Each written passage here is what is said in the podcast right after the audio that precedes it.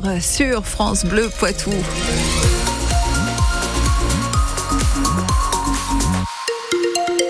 La météo, bien sûr, on y revient dans le détail dans un instant. Je vous rappelle que les Deux-Sèvres sont toujours en vigilance orange pour le phénomène de crue et dans la Vienne, c'est la vigilance jaune qui est en cours. Eh ben justement, le pic de la crue dans les Deux-Sèvres, c'est maintenant. Ah oui, il est en, train d'être atteint. Le niveau de la Sèvre niortaise qui commence à baisser du côté de Saint-Mexan à Niort où une cellule de crise est activée. Euh, là, le niveau est en train de se stabiliser. Pour le moment, les maisons ne sont pas touchées sur le maire de la ville, Jérôme Baloge. Euh, il faut quand même rester prudent. Il ne faut pas s'approcher des berges car le courant est très fort.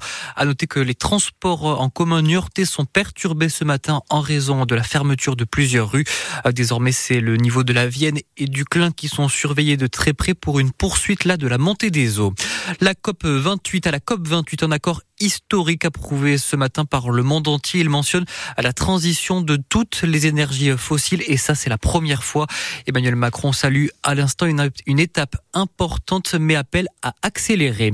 Le député Renaissance de la Vienne, Sacha Houlier, présidera la future commission mixte paritaire en début de semaine prochaine euh, pour étudier de nouveau le projet de loi immigration après son rejet à l'Assemblée nationale.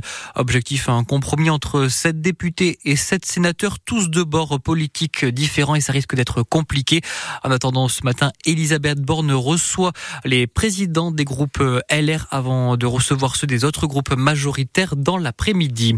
L'inscription de l'IVG comme liberté dans la Constitution est nécessaire et symbolique. Réaction ce matin d'Héloïse Morel, membre du planning familial dans la Vienne. Elle dénonce néanmoins le manque d'accès à des professionnels dans le Poitou, notamment en dehors de Poitiers et Châtellerault. Elle était dans nos studios. Son interview est à retrouver en vidéo sur notre page Facebook.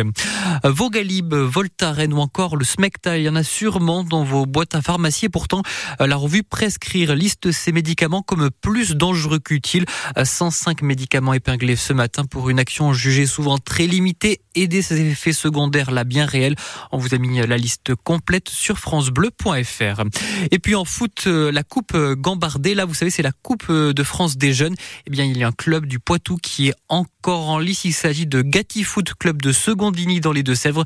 Ils affrontent Trélissac tout à l'heure. Ça sera 14h30. Gardez bien votre voix, euh, Sonia, à l'occasion du premier tour de fédéral. En cas de victoire, direction pour eux les 32e de finale.